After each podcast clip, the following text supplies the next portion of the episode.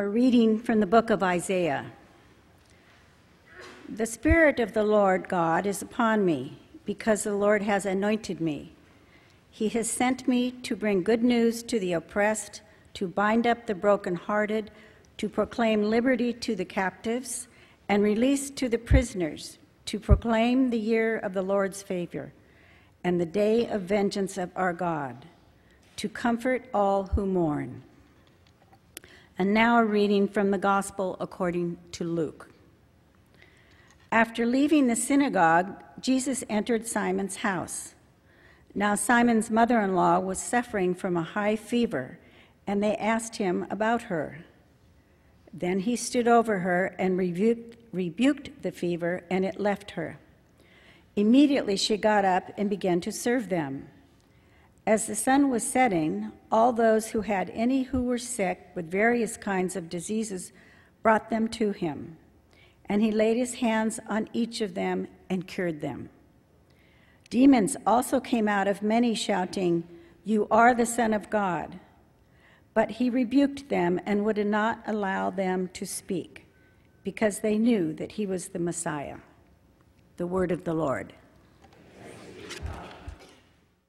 Well, a very good morning to all of you, and what a privilege it is to be standing among you again. Uh, I was trying to work out the times we've been here, I, since we've been here, and that was we arrived in uh, the summer of 2003.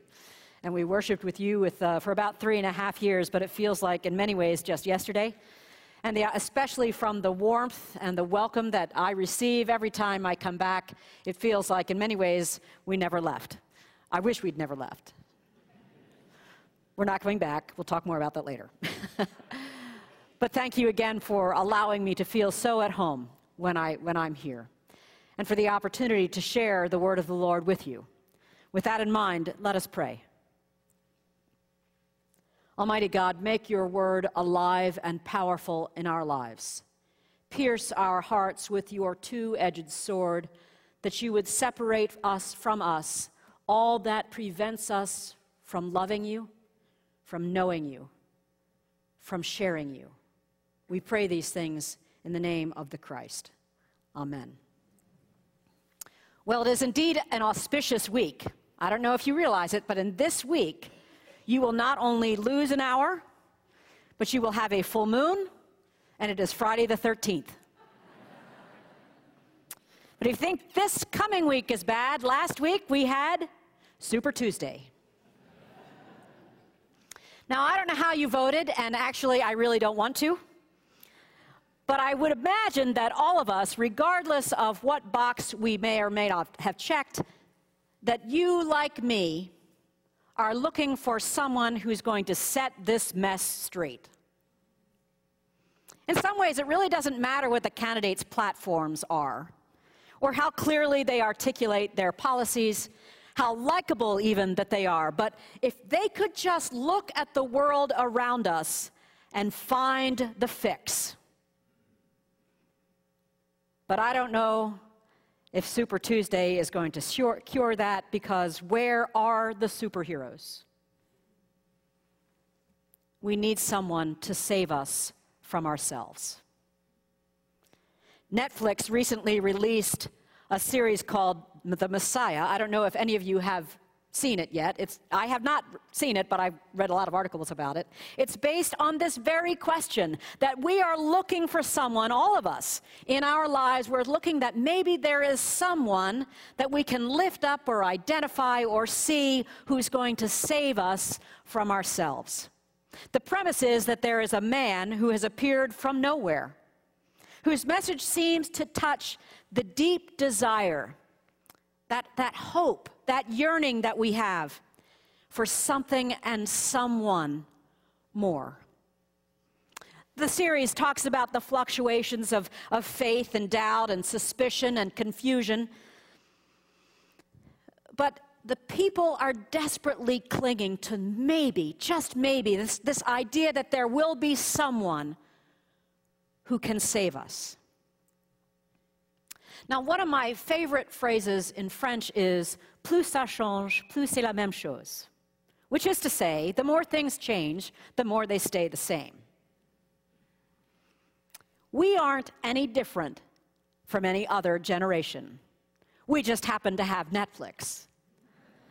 But if you start looking about how people have been looking for this special sauce, this special someone, this, this savior, all you have to do is look at our biblical uh, ancestors.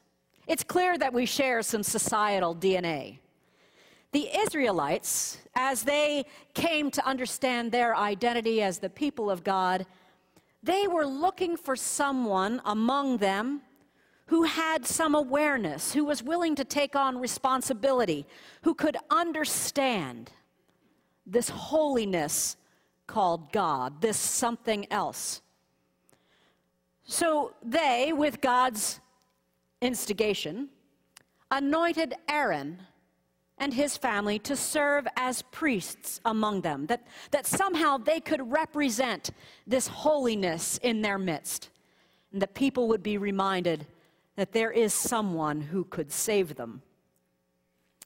As time went on, among their numbers, clearly some were gifted with the ability or and the proclivity for speaking up, for sharing truth to power they had a voice that, that resonated among the people, that, that brought a message that, that inspired and touched that yearning inside.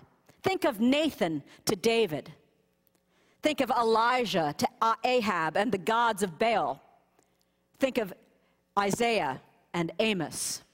Prophets who seem to have this, this connection with the divine and could speak this word of hope. The prophets was where they, the Israelites put most of their attention just so they would know that there is something more.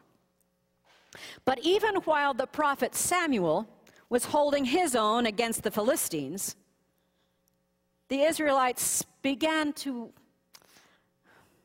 get frustrated that maybe, maybe a prophet isn't enough. Maybe they, maybe they should identify some other kind of leader, maybe like the leaders that everybody else has around them. Maybe they needed their own king. And so God listened to their fussing and said, All right, I'll give you a king, I'll give you David. And God anointed David king of Israel. All right, so there aren't any elections in this particular understanding here. There's nobody really voted for any of these people. But everything that the Israelites were asking for, God provided. He did so through the anointment of priests and prophets and kings. Now, the Hebrew word for anointing or anointed one is Mashiach from which we understand the word Messiah. In these people, in the priests and prophets and kings, those who were anointed, there was an understanding of a savior of sorts, a leader, someone who, who bridged the gap between what was on earth and what was in heaven, what we're living through, the mess we're in, and the way things should be. The anointing was that this person, this Messiah, would be the answer to all their concerns, would solve all their problems. In the manifestation of this Messiah, all the hopes and desires of the Israelites would be found. Now, as time went on, it became fairly evident that if God wasn't involved in the process or wasn't allowed to remain in the process, if, if somehow this person who was set apart lost their connection with the divine, that things would begin to fall apart. Leaders always fell short of their responsibilities. Rarely were they able to answer all the expectations which were justly laid on them. That is to say, without the awareness and the ownership and the possession of God's anointing, no human being would ever be able to save the world. Now, at this point, the manifestation of a Messiah, as they understood it, was going to be someone like us. In fact, it was going to be somebody among us. That's kind of the way things had been going. The mental image when anybody mentioned the word Messiah was that it was going to be a human being, one of them, whom God would set apart, identify, and maybe if God didn't give us the right answer, maybe we could sort of ease it along and lift somebody up on our own, but that was going to be somebody who was like us. But as the, the humanity of this anointed ones that they had lifted up before revealed themselves, it became pretty, it, they began to realize that maybe we're reading the scriptures wrong. And as you listen to some of the prophecies, you begin to hear that the prophecies speak not only of qualities that human beings would exhibit, but uh, of something, of something more. Take a look at the book of Isaiah.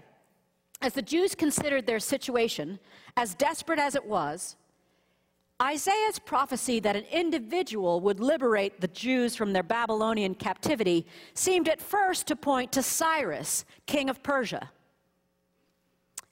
And yet, if you read it a little bit more closely, it, there's what maybe a, a, a foretelling, a revelation that there in this Messiah would be something that no mere mortal could offer.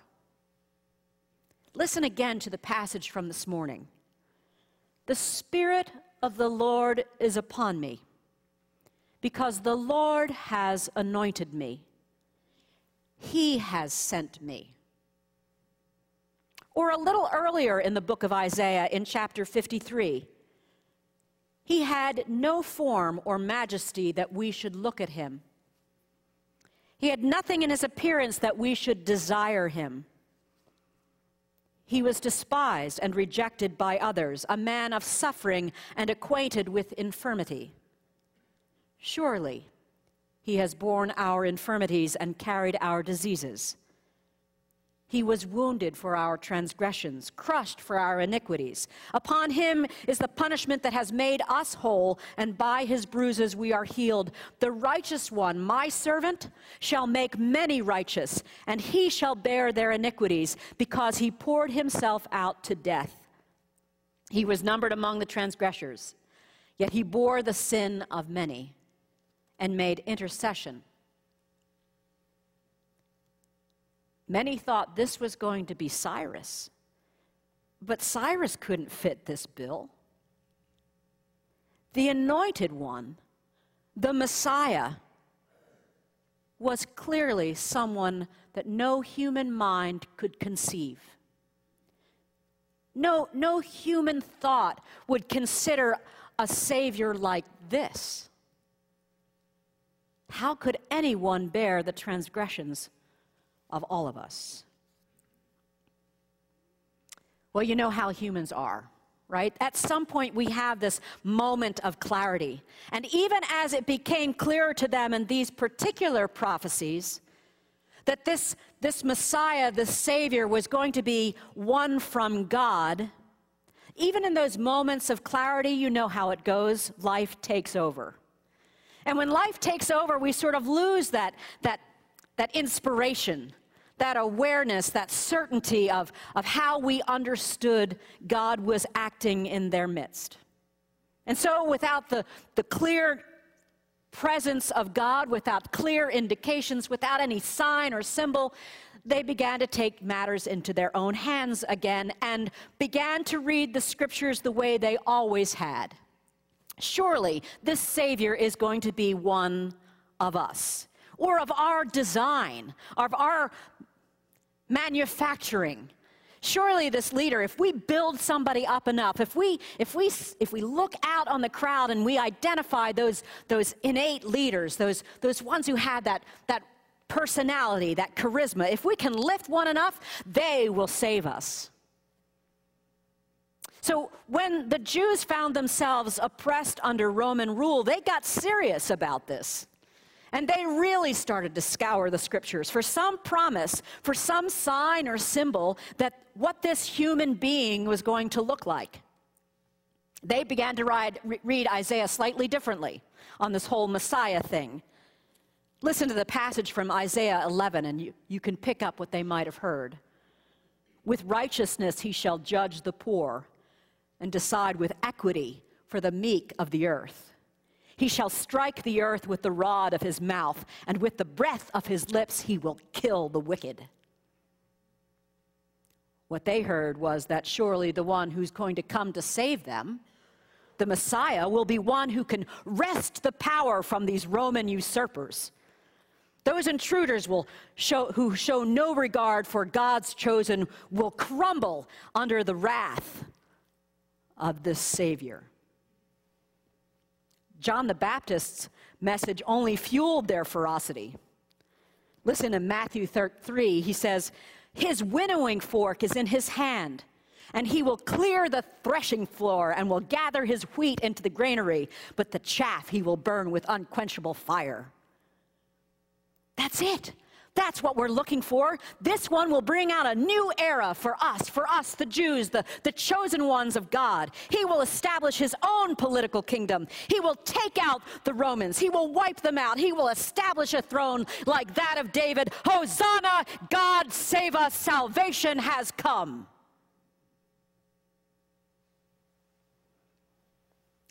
This is the fervor, the environment into which Jesus appeared.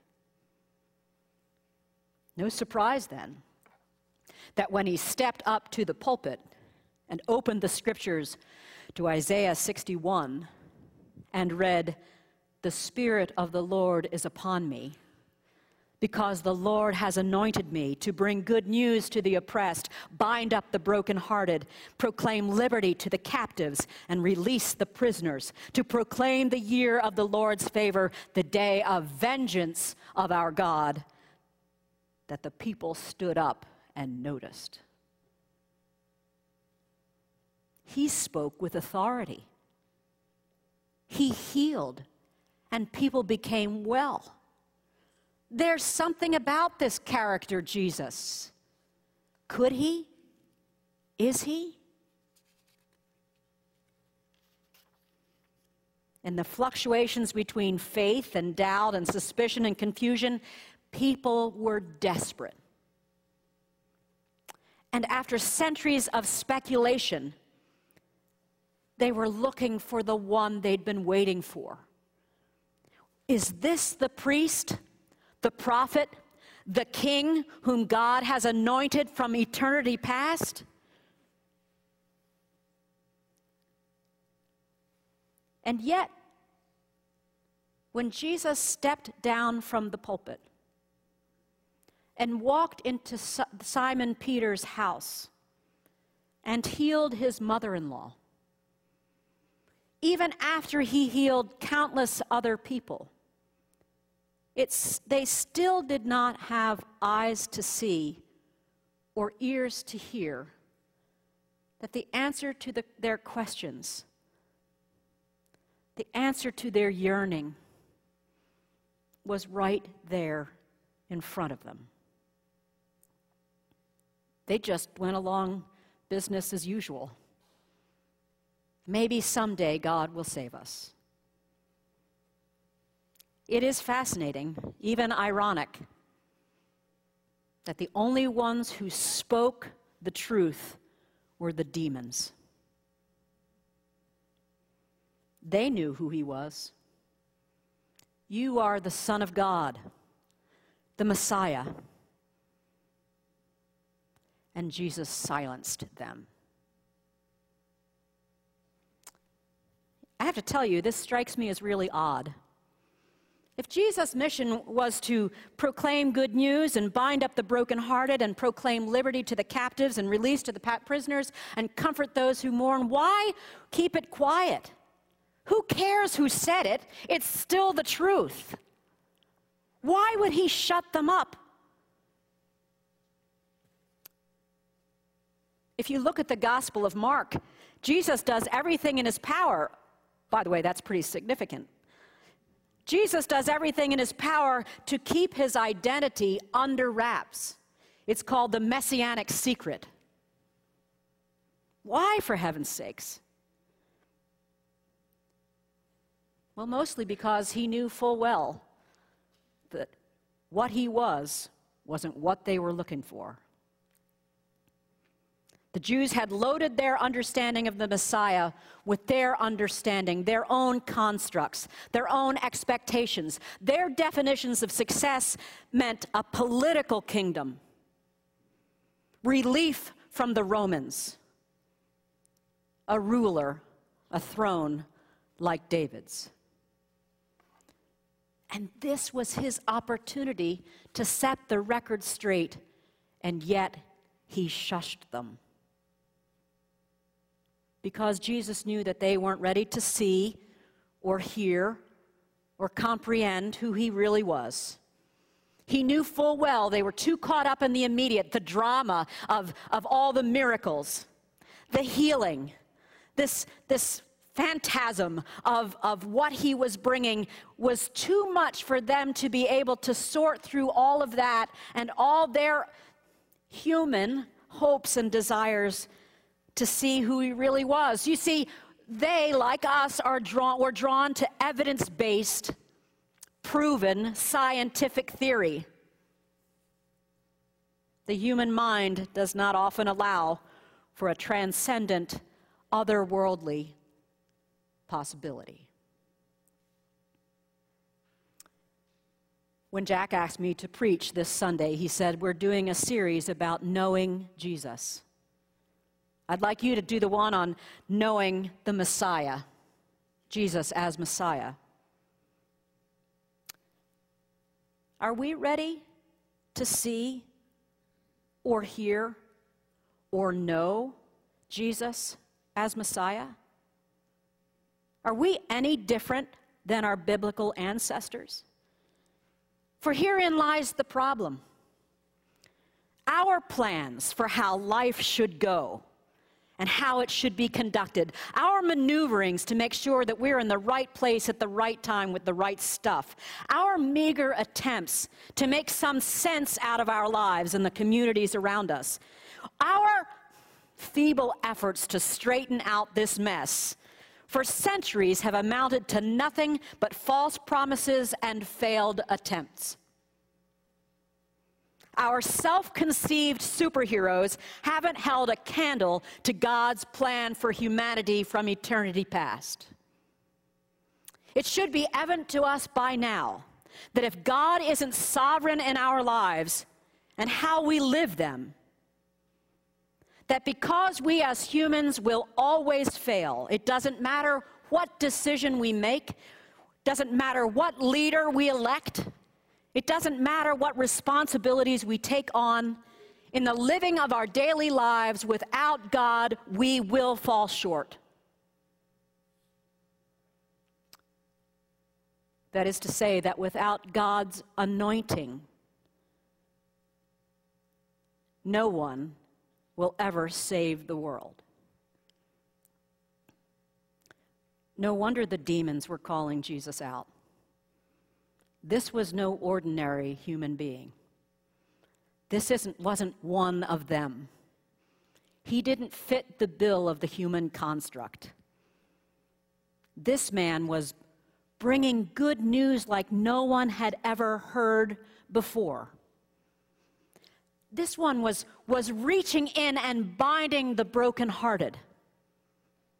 This Jesus, the one in their midst, he was proclaiming liberty to the captives and release to the prisoners, to us, we who have been captive to the fabrications of what we want. We who think we have all we need to get out of this mess if we could just get it right. We who are prisoners of history, prophecies, and politics. Jesus, the anointed, the Messiah, the Christ came to save us. No superhero, no super Tuesday, no superhero can do it. But if we know Jesus, if we know the Messiah, then we will know that he has indeed proclaimed the year of the Lord's favor. And the day of the vengeance of our God is upon us. Our salvation is in Jesus the Christ. Hosanna, God save us. Amen.